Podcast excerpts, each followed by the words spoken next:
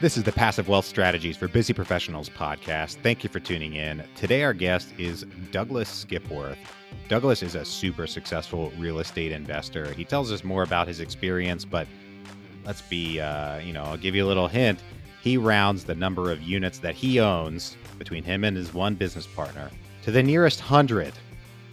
He rounds his units to the nearest hundred because he owns so many and manages many others. And he also has a virtual assistant company. And today we're talking about the value of people in your business, how to find the right people, how to vet them, how to get them up to speed and get them involved in your real estate portfolio to grow your portfolio faster without without using more of your time. This is a, a very, very important podcast and, and critical lessons that we all need to know. And the most successful investors that I know follow all of these lessons, no matter how active or passive they are in their real estate business. They focus on the people, getting the right people in place, and having those people work in the business while they themselves work on the business. Thank you for tuning in once again. I'm your host, Taylor Loht. I'm a real estate investor, real estate syndicator, meaning I buy real estate with passive investors and split the return. Happy to be bringing this topic to you today. Here we go with Douglas Skipworth. Douglas, thank you for joining us today. Man, I'm glad to be here, Taylor. Thanks for having me. Happy to be talking with you on a Saturday. I don't know if you call it evening, but burning the the weekend oil. Definitely appreciate that about you. Uh, before we get into the topic, can you tell our listeners a bit about you and your background and, and your investments? Yeah, sure. Uh, I'm here in Memphis, Tennessee. Uh, I've got a business partner.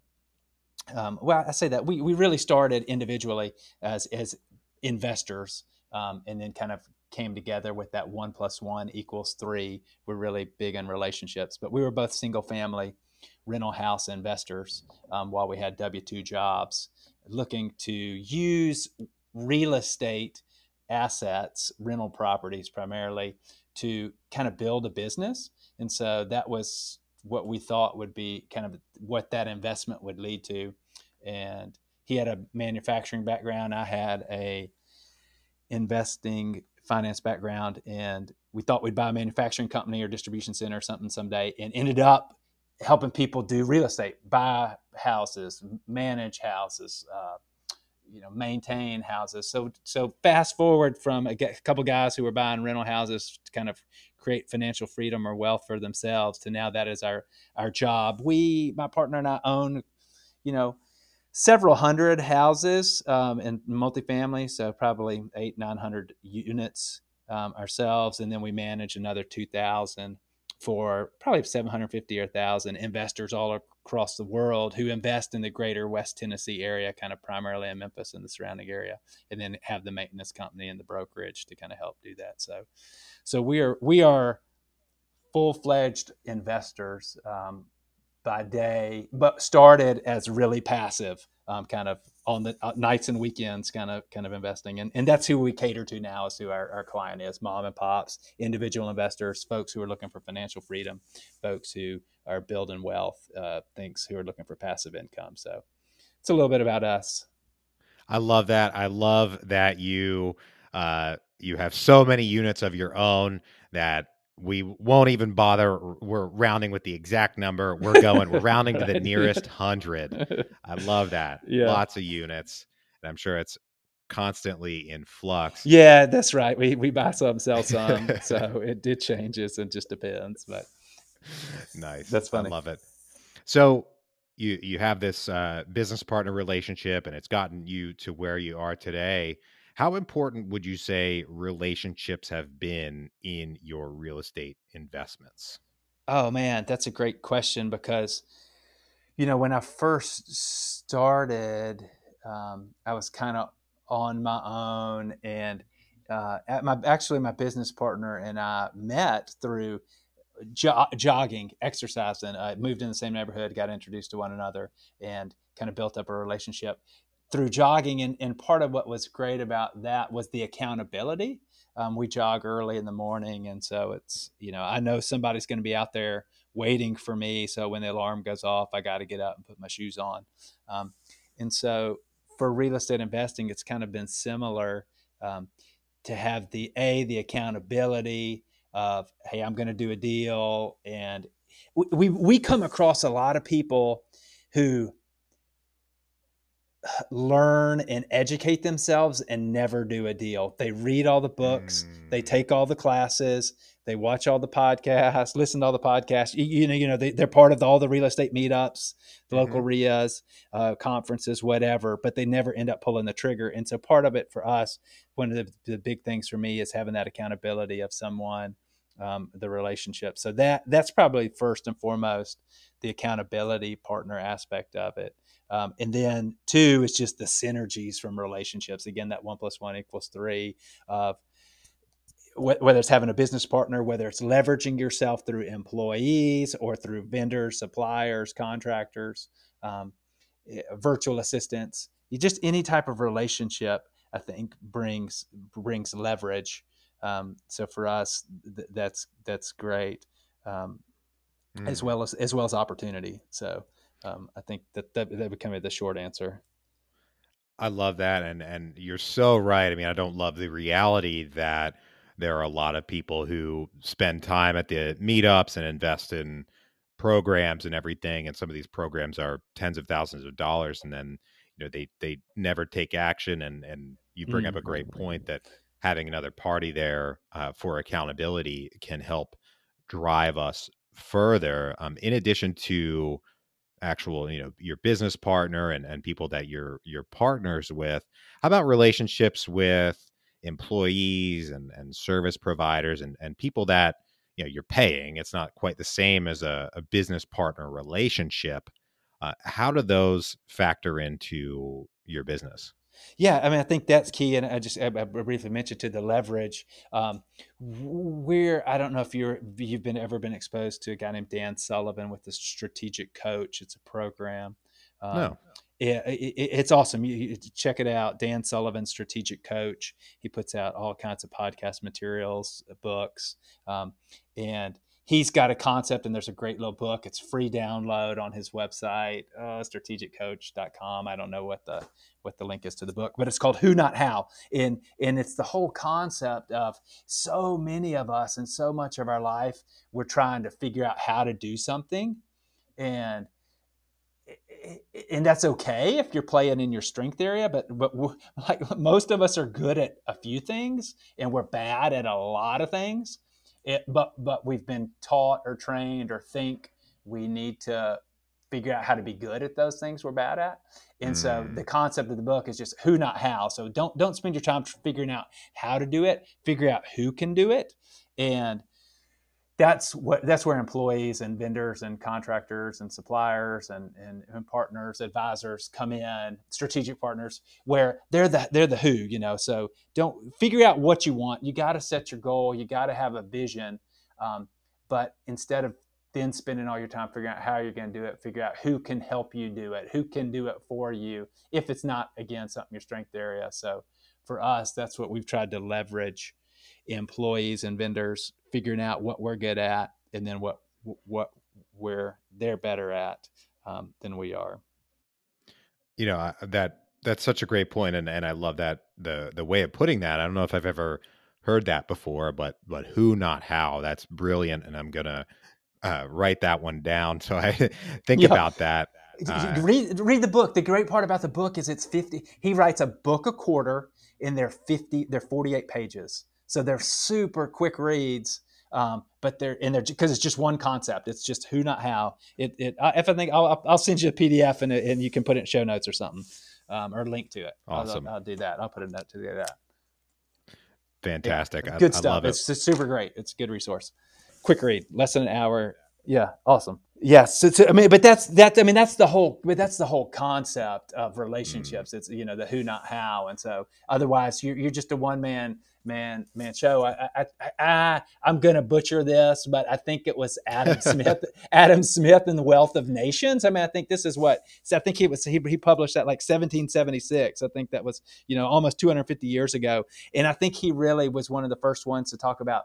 He was talking more about specialization and exchange and economics of like you know, if you're one person and you're trying to do everything by yourself, you know, you might produce one. But if you have I think this was like a factory making something. And it's like they split up all the jobs, and one person did this, and one person did that, and then one person did the third thing. And their output, the three of them, individually they would have produced three, but together working as a team with individual jobs, specialized jobs, they produced like 10x. You know, so I think that's the that's the concept of of hey, figure out who does what well and let them do that, and then you go play in your strength area um, mm. and just hmm. keep those relationships going and kind of the mutually beneficial relationship. So nice, I like that, and and I have a question that maybe breaks the rule of this who yeah. not how.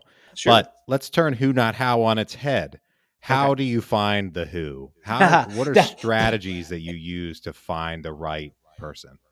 Man, that's so funny because one of the concepts in that little book is there are people who are who finders. it's, a, term he uses uh, of just like you know whether it's recruiters or whether it's just people who are well connected or um, you know you, you just oh you need to meet so and so or this person you're looking for that you know let, us connect um, but you know i think we have found yes there there are, are different ways whether it's kind of hitting your network for um, you know you got to identify there are certain things that you have to do right? You have to as far as how like you have to have the vision you have to set the goal you you kind of have to be the ceo of your life. Um, people aren't aren't going to kind of really tell you what to do or uh, you know at least we've got that uh, luxury in, in, our day and age to be the ceos of our life to kind of chart our own paths.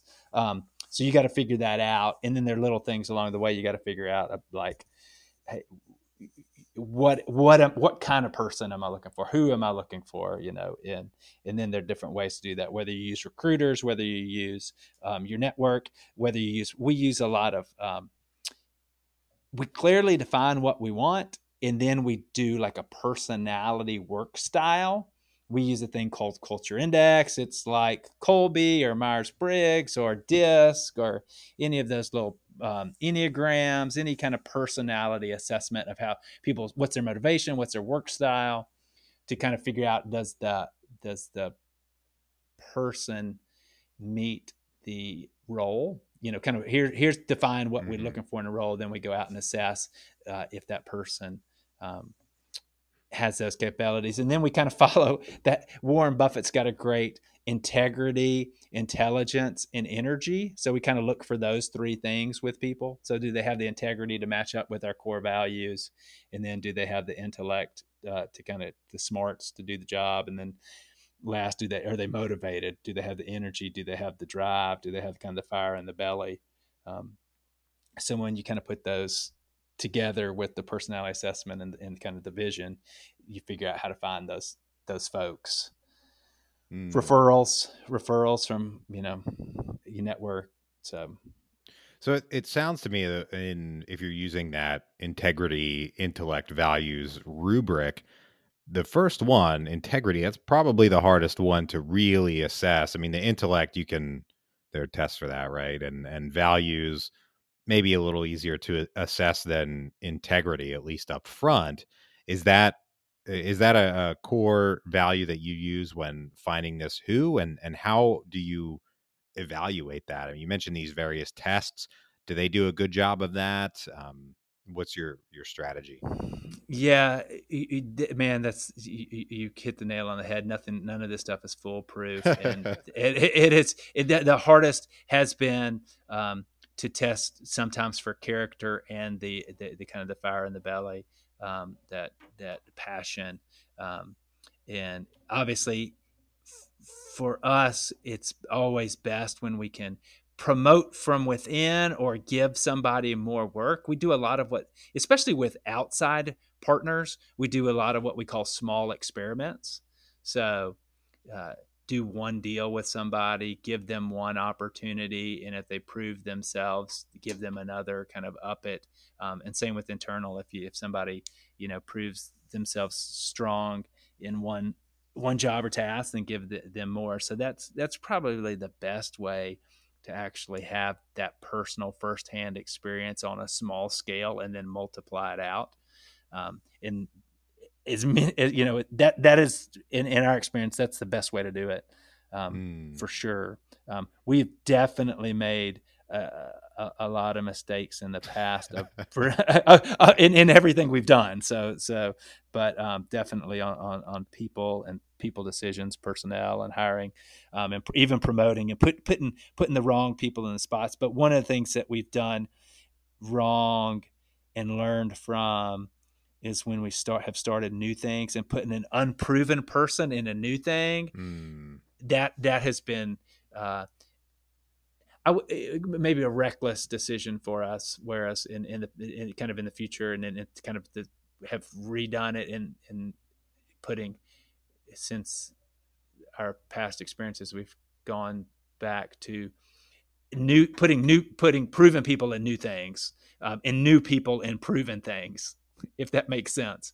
Um, so it's just it's just a slightly nuanced. You put new people in proven things, and you put proven people in new things. hundred percent. Yeah, that, that makes so yeah. perfect sense. I, I totally. I, I, think I understand um, what you're you're driving at, and one of the biggest things that I wanted to uh, touch on with you today, you know, virtual assistants are what everybody's talking about really when you're talking about scaling a real estate business and especially assessing things like integrity, intellect, and values. I mean, it's basically, I haven't found any way to do that and to really assess them up front. Uh, what do you do to try to make sure they're a fit? I mean, are you using virtual assistants in your business and how are you controlling for that? I mean, at the end of the day, truth will out. Like you're going to figure these things out, but you don't want to waste all of this time. You mentioned um, these small tasks with outside partners. Does that mean virtual assistants? I mean, what's your process for for getting one on board and and yeah. up to speed? Uh, man, awesome question, and, and, and, I, and, I, hadn't talked totally about this, and I, and I absolutely don't want this to be a commercial. Um, so, so we we started using virtual assistants probably six or seven uh, six or seven years ago, just for an and it was a, a what they call business process outsourcing, BPO. Um, and so we had some accounting function in our property management company for invoicing, and we would send invoices overnight to a team in India, and they would process the invoices and over while we were while we were asleep, and we'd come in, they were processed, um, and they would do that for uh, about half the price we would pay somebody in the states, and about twice as good. So you know, half the price, twice as nice at half the price. You know, kind of.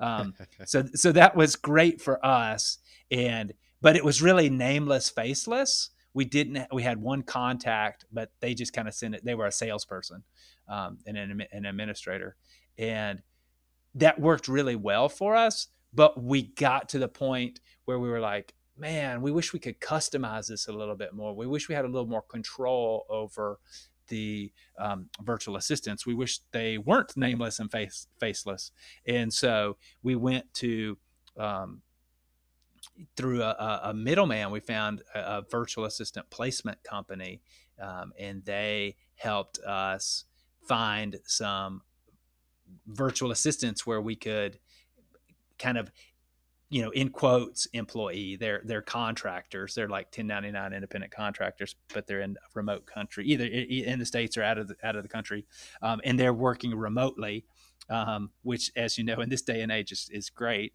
Mm-hmm. So they they helped us develop. Now we had a real person, and we had Google Chat or Team, Microsoft Teams, and different things where we could connect with these people Skype or Zoom and and work with them day in day out face to face, and that went through through a middleman company and that's been great. And we onboarded those people like we would. Um, they, they just became instead of VAs, virtual assistants. We started calling them remote team team members um, because that's all they were. They were just like a team member, but they were remote. And now they're no different than our team members who are local, who are remote. So we just had local and remote team members. Um, now everybody is a remote team member, even if they're local.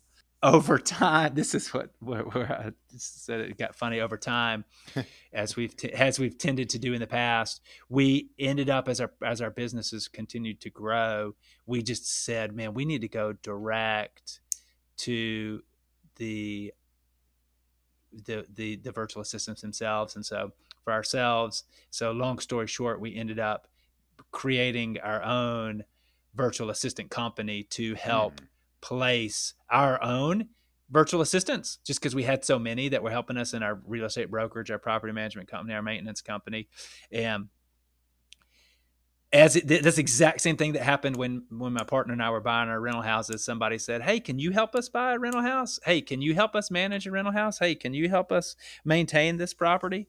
And and, and we did, and so we got a lot of interest from our entrepreneurial friends um, our peers who were doing real estate in other cities, our peers in in Memphis, and asked us, "Hey, could y'all help us recruit a virtual assistant? Could you help us place a virtual assistant? Could you help us train a virtual assistant?" So, long story short, we ended up creating a virtual assistant company that we um, we got a guy on staff who runs um, and places virtual assistants for for people, and and that has been great. We're our biggest client, um, so we drink the Kool Aid, um, but we also help others. So that's that's you know we believe in it, and and I think you know we're re- recording this episode in, in, in, the year 2020 during the, this uh, COVID 19 crisis, and as you know, remote work has become very valuable. So um, I think it's just helped all of us. It's helped our business a lot by having already be in a remote workforce or having a, a significant portion who are already remote.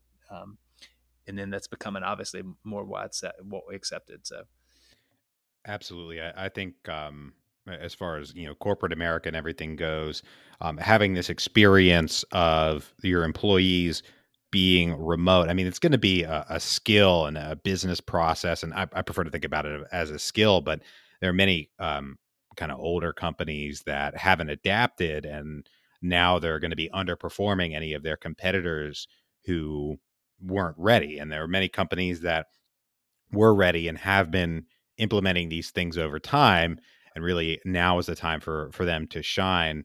Um, but you know regarding starting a, a va company i mean i think that that shows that you're clearly doing this va thing at a higher level than most people and with more skill.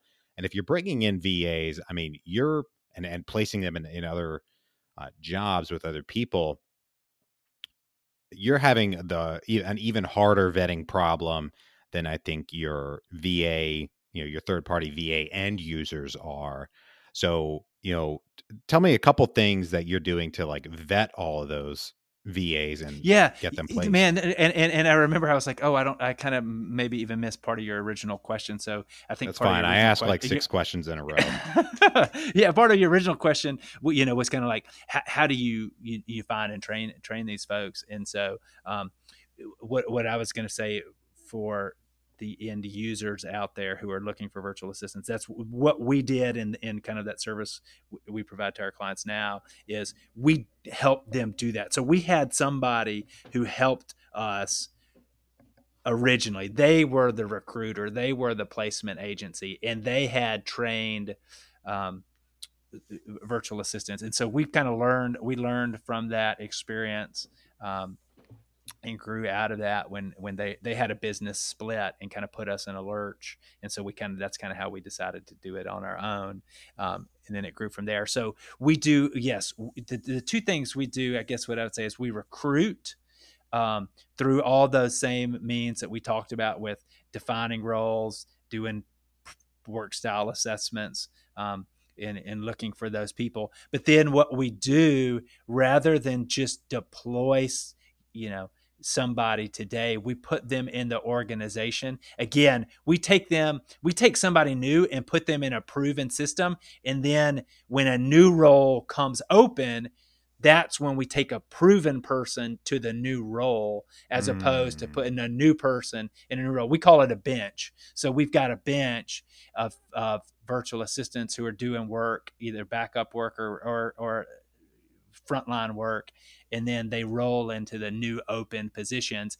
and the new new virtual assistants come in as bench or filler to learn and then they roll out so that nobody gets you know we try and avoid i don't want to say nobody but we try and avoid a new per a new new virtual assistant getting in a new role we want to put a proven person in a new role Nice. I love that. And for the folks out there, you know, one of my favorite kind of sayings that I've picked up and I didn't come up with in any sense um, being in this world is that I think it's a Tony Robbins thing that success leaves clues, right? Mm, yes. We need to Oh, talk yes. to the experts about what they do. And clearly that's, you know, this, you're the expert. So that's what you do. That's what we should try to implement. I love it. Right now, we're going to take a quick break for our sponsor. All right, Douglas, I've got three questions I ask every guest on the show. As you know, since you've listened to the show, are you ready? I am ready. Thank you. Love it. First question What is the best investment you ever made other than in your education? Yeah, it, it- education first for sure. Um, thanks for ruling that out. I I- but, they, but I would definitely say that I am a, I am a I am a, a you know anyway a big proponent of, of education formally and lifelong learning. Uh, best investment, you know, I'm going to be very simple, and we didn't even really talk about this, but I, I I'm sure, and I think I've heard you talk about it before. Uh, the BRRRR method. Mhm. Um, and- and my very first real estate investment was a BRRRR method textbook. I bought a rental house on a, a home equity line of credit that I had. I rehabbed it with, it was vacant. I rehabbed it uh, with the line of credit. So I was all in with my line of credit on my personal residence.